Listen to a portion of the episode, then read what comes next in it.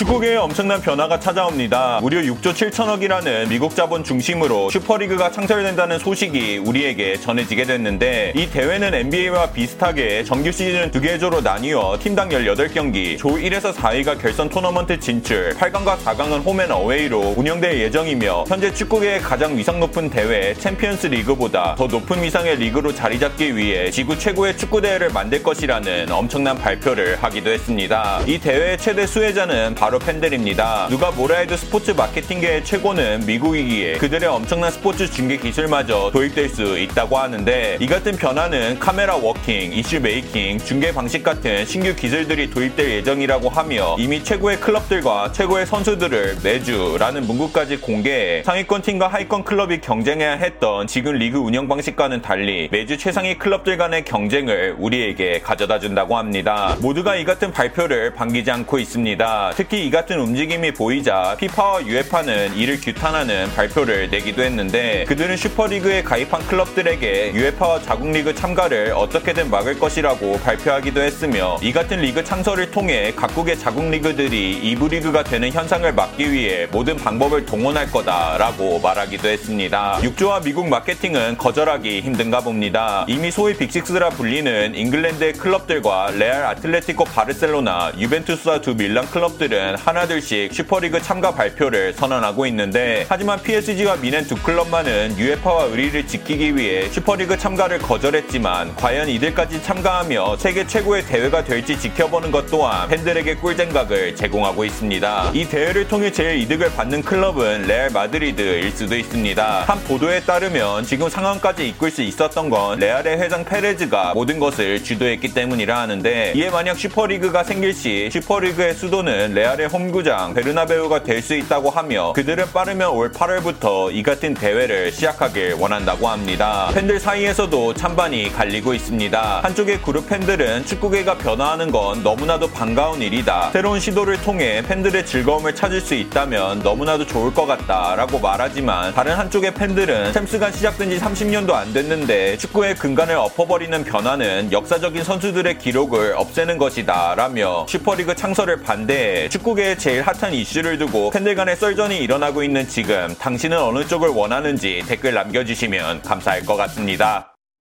끝!